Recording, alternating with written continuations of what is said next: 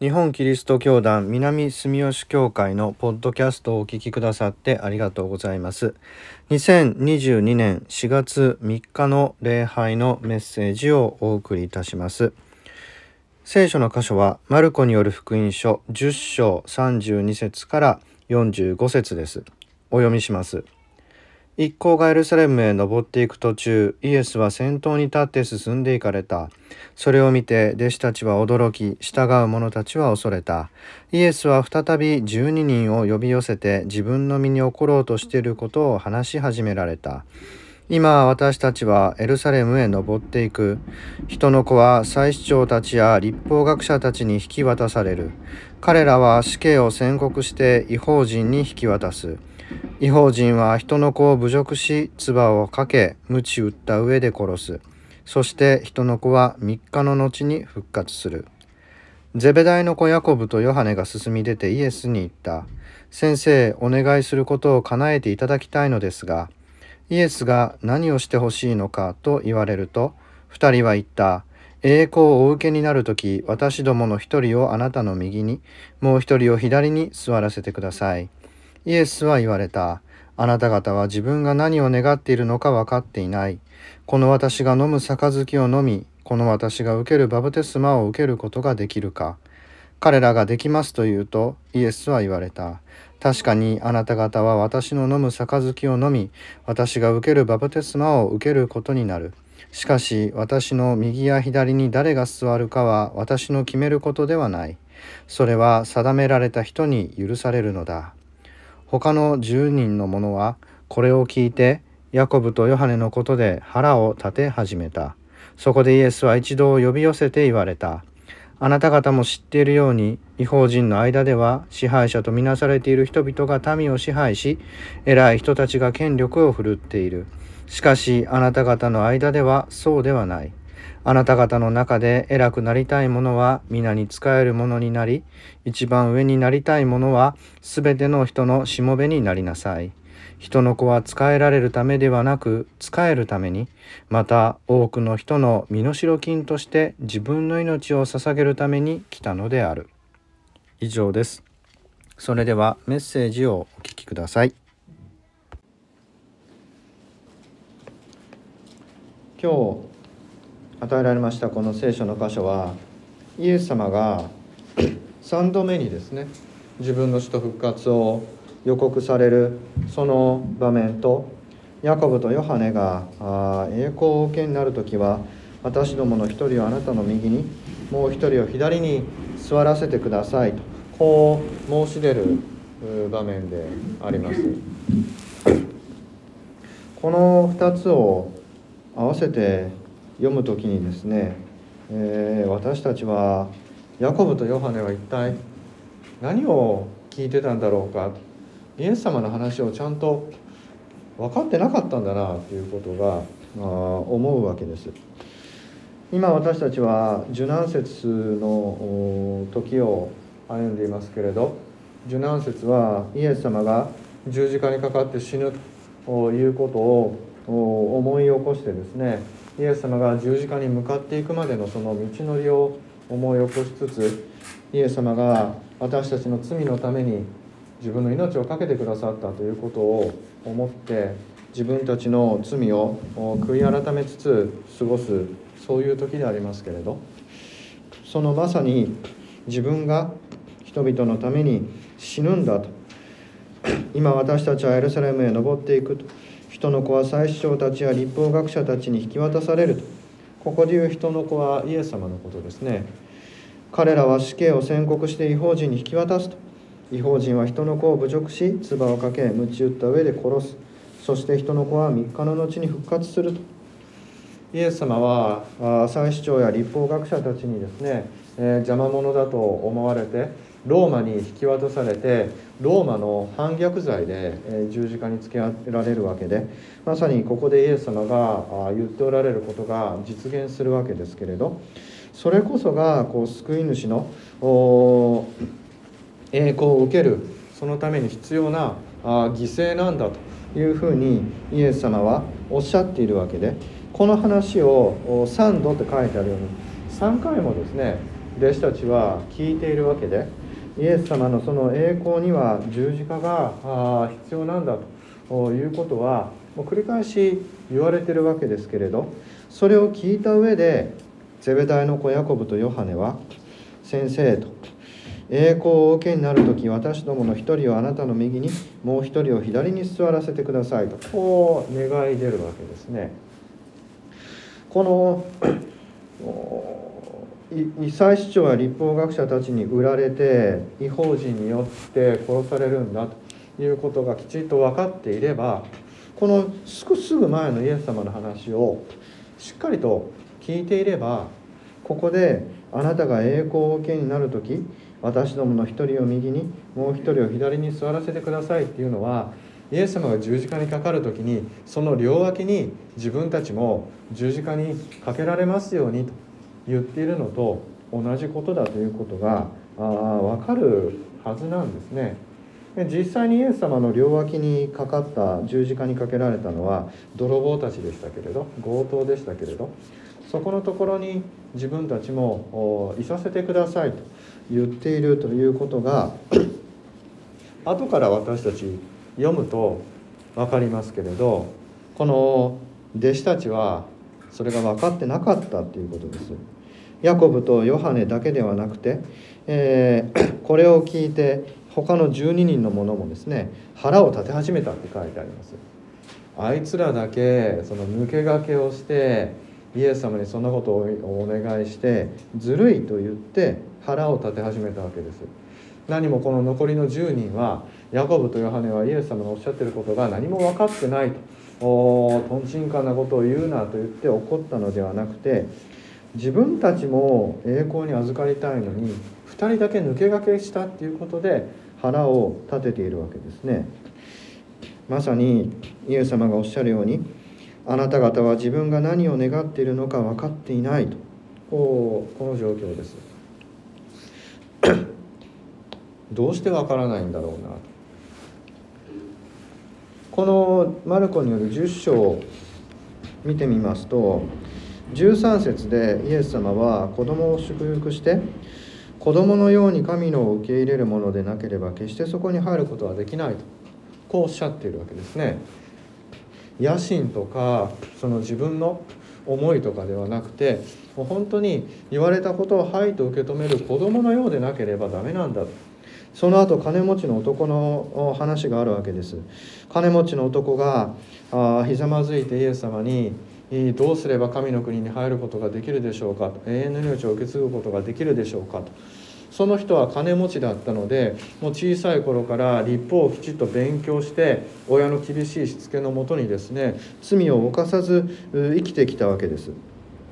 だからイエス様が殺すな勧誘するな盗むな偽証するな奪い取るな父母を敬えという掟をあなたは知っているはずだと。こう言うとその金持ちの人は「先生そういうことは皆子供の時から守ってきました」と胸を張っているわけですね。私にはもうかけるものないでしょと。だからどうすれば永遠の命を受け継ぐでし受け継ぐことができるでしょうかという質問はもう私は何もしなくていいですよね。あなたは十分だと言ってほしかったんですけれどイエス様はあなたに欠けているものが一つあると。言って持っているものを売り払い貧しい人々に施しなさいと。そうすれば天に富を積むことになる。それから私に従いなさいと。その人はこの言葉に気を落とし悲しみながら立ち去った。たくさんの財産を持っていたからであると。で金持ちが天の国に入るのは難しいんだこうイエス様おっしゃるわけですね。権力であるとか財産であるとか今この世で、え支配的な力を持ってる人はもうそれに固執するあまりですねそれを捨てるってことができないと。そうではなくてそういうものを全部捨て去って人々に仕えることのできる人こそが神の国に入ることができると。何も持ってないっていうのはまさに子供もそうですね。子供も何も持ってないと。そういう状態でなければ入れないんだという前置きがあった上でイエスはその自分の死を言われているのにヤコブもヨハネも弟子たちもわからないこのわからなさはどこから来るんだろうか。私たちはこのように整理されて何が正しいかがはっきりした上で読んでるのでこの弟子たちの分からなさが理解できませんけれど。なんでそんなことも分からないんだというそういう状況っていうのは現代でもたくさんあります。例えば昨日ですねテレビで、えー、今のロシアのウクライナの侵略に対してロシアの人たちはどう考えてるのかっていうのをロシアの人にインタビューしてましたねそしたらいやロシアがプーチンが正しいんだウクライナがウクライナ軍が自国民を攻撃してるからロシアはそのウクライナの市民を守るために兵力を派遣してるんだとだからこれは戦争じゃなくて特別な軍事行動だこういうわけですね。でロシアのまあ8割方の人はそのロシアの主張を信じてるわけです。テレビでもロシア軍が破壊した街を映してレポーターが言うわけですね。見てください。ウクライナのウクライナ軍があウクライナ軍のナチがこのように市民を攻撃して、えー、自分たちの支配のために街を破壊していると。こういう状況から市民を守らないといけないからロシアの軍事行動っていうのはあの大切なものだ。こうレポートするのを受け止めてそれを本当に信じてるんだというそういうニュースがありました。いやちょっと考えたら分かるでしょうと。自国をそんなふうに攻撃するっていうのはありえないじゃないかと。自分の国で自分の国民をそうやって攻撃したら立ち行かなることは明白であるしするわけないのにどうしてそんなことをするんだと。ミャンマーはしてますけれども。ロシアの人たちはなんでその本当のことがわからないんだろうかと。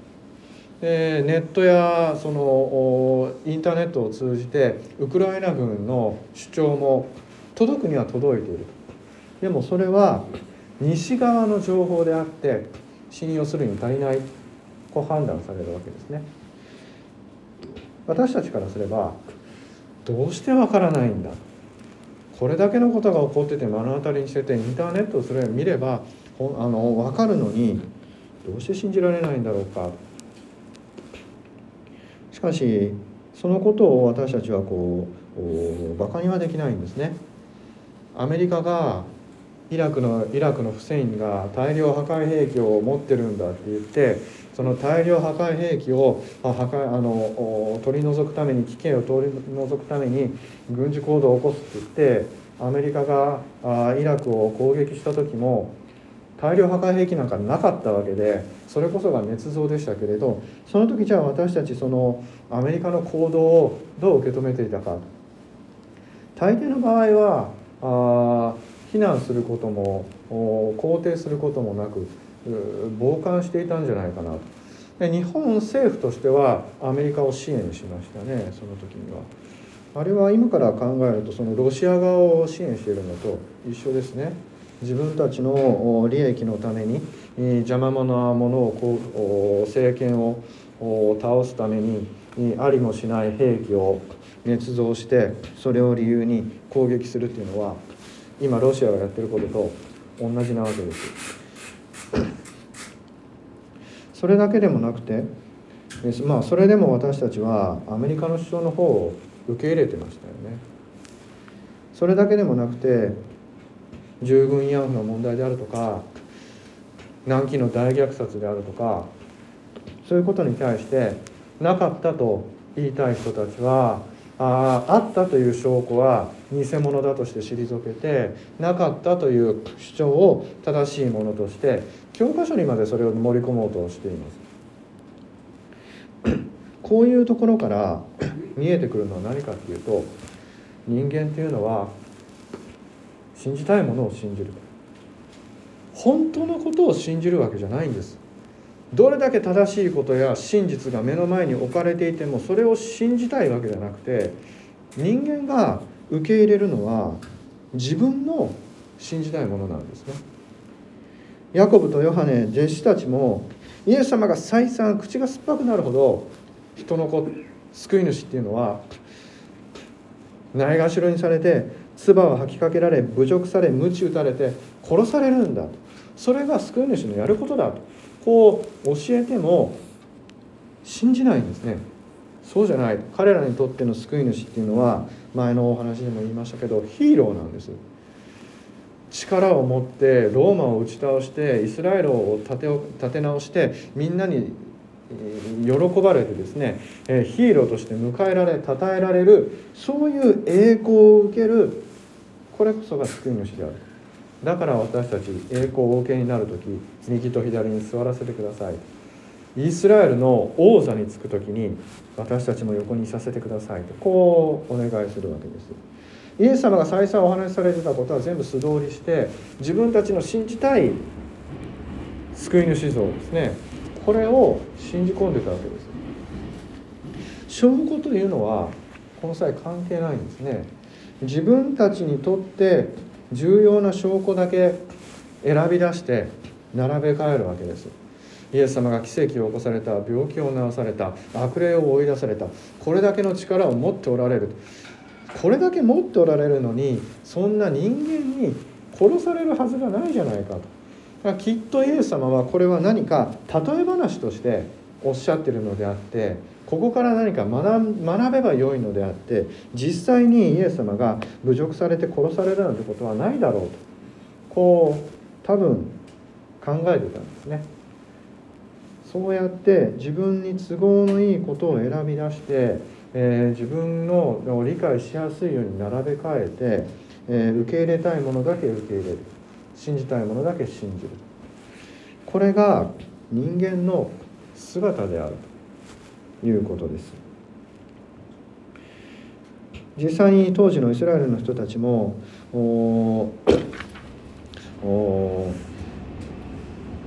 殺すな勧誘するな盗むな偽証するな奪い取るな父母を敬えとこう10回で教わってるにもかかわらず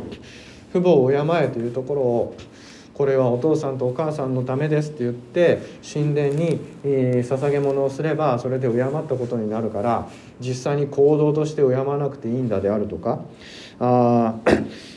奪い取るな偽証するな盗むなっていうのもこういう場合は盗んじゃダメだこういう場合は嘘ついちゃダメだと。殺すなっていうのも同胞は殺しちゃダメだ違法人は殺してもいいってこういうふうに自分勝手にですね受け入れやすいように立法を読み替えて自分たちに都合のいいように作り変えるということをしていたわけです。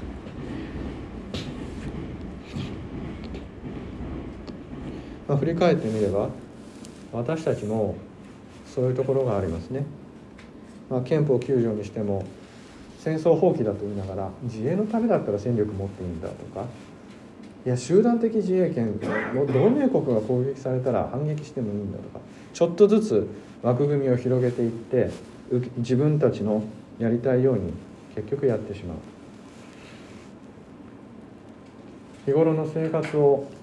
思い返してもどうでしょう。まあ簡単なもっと小さい例で言えば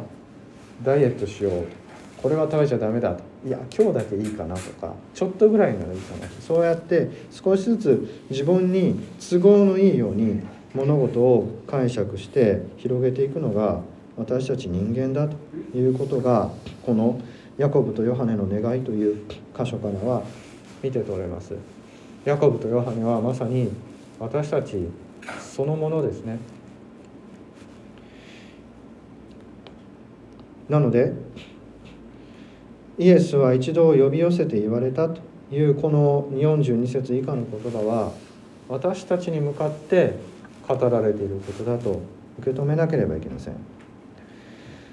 あなた方も知っているように違法人の間では支配者とみなされている人々が民を支配し偉い人たちが権力を振るっている。今まさにそうですね。政治家日本の政府っていうのは本当は支配者じゃないわけです民主主義としてですね選び出された国民の代表であって国民の意思を実行する国民の手足となって働く公のしもべなはずなんですけれど彼らは自分たちが支配者であると勘違いしていやむしろ支配者であるというふうに国民に教え込んで支配し偉くないんですよ。彼らは偉くないんですね。ただその 任されてるだけであって偉いから政治家になったわけじゃなくて、えー、その人たちの主張をじゃあそれをやってくれるんだったらあなたに委ねようって言ってあのお願いしてるだけなのにまさに自分たちが偉いと思い込んで権力を振るっているわけです。そう考えるとイエス様がおっしゃってることより立ちが悪いですね現在はね。支配者でもない人が民を支配し偉くもない人たちが権力を振るっている。こういう状況になっています。しかしあなた方の間ではそうではない。とあなた方の中で偉くなりたい者は皆に仕えるものになり一番上になりたい者は全ての人のしもべになりなさいと。この言葉を私たちは言葉のまま受け取らないといけないわけです心を開いてイエス様がおっしゃったことをヤコブやヨハネや10人の弟子たちのように余計な解釈するんじゃなくて自分に都合のいいように書き換えるのではなくてこのまま受け止めなさいよと今日は言われているわけです。偉くなりたくない人っていうのは、まあ、正直いないでしょう。偉くなりたくない。そんなに偉くなりたいという強い願望はなかったにしても誰かの言うことを聞いて誰かのために掃除洗濯食事を作り食器を洗ってですね全部片付けて、えー、使えるわけですね。その人が今日幸せに生きていけるようにやるっていうのが、まあ、できればやりたくない。やってもらう側の方がいいんじゃないかと。のんびりとご飯も出してもらって片付けてもらって服も脱ぎっぱなしで全部洗濯してもらって畳んだものが返ってきてですねやってもらえば楽ですよね。そうやって楽していきたい生きていきたいという気持ちというのはもう誰もが持っていることだと思うんですが楽して生きてるっていうことは誰かがその楽じゃないところを担ってくれてるわけで結局自分が王様になりたいのと一緒で偉くなりたいっていうことなんですね。偉くなりたいものは使えるものになりなさいと。自分がそれだけしてほしいという思いがあるとすれば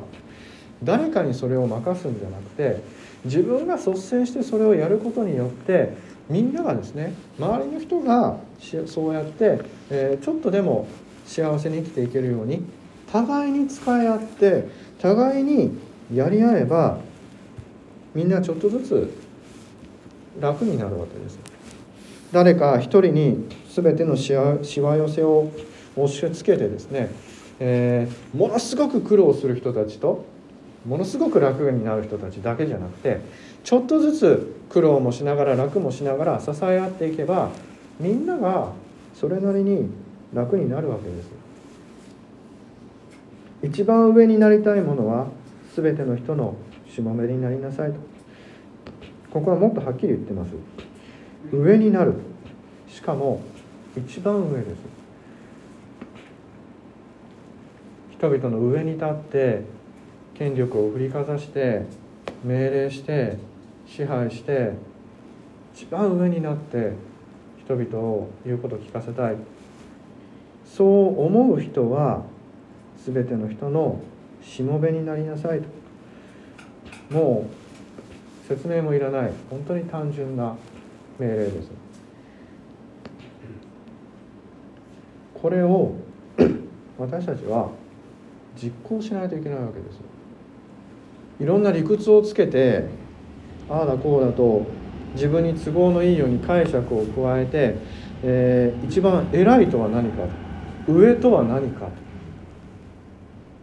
こういう解釈を繰り返すことで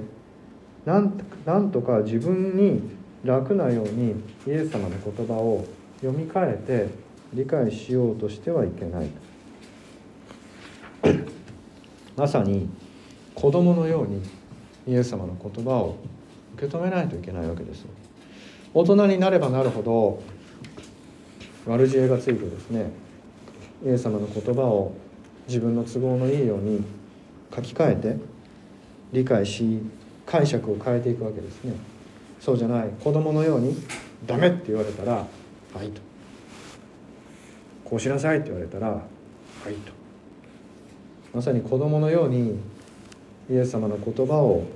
受け止めるようにならなければいけない。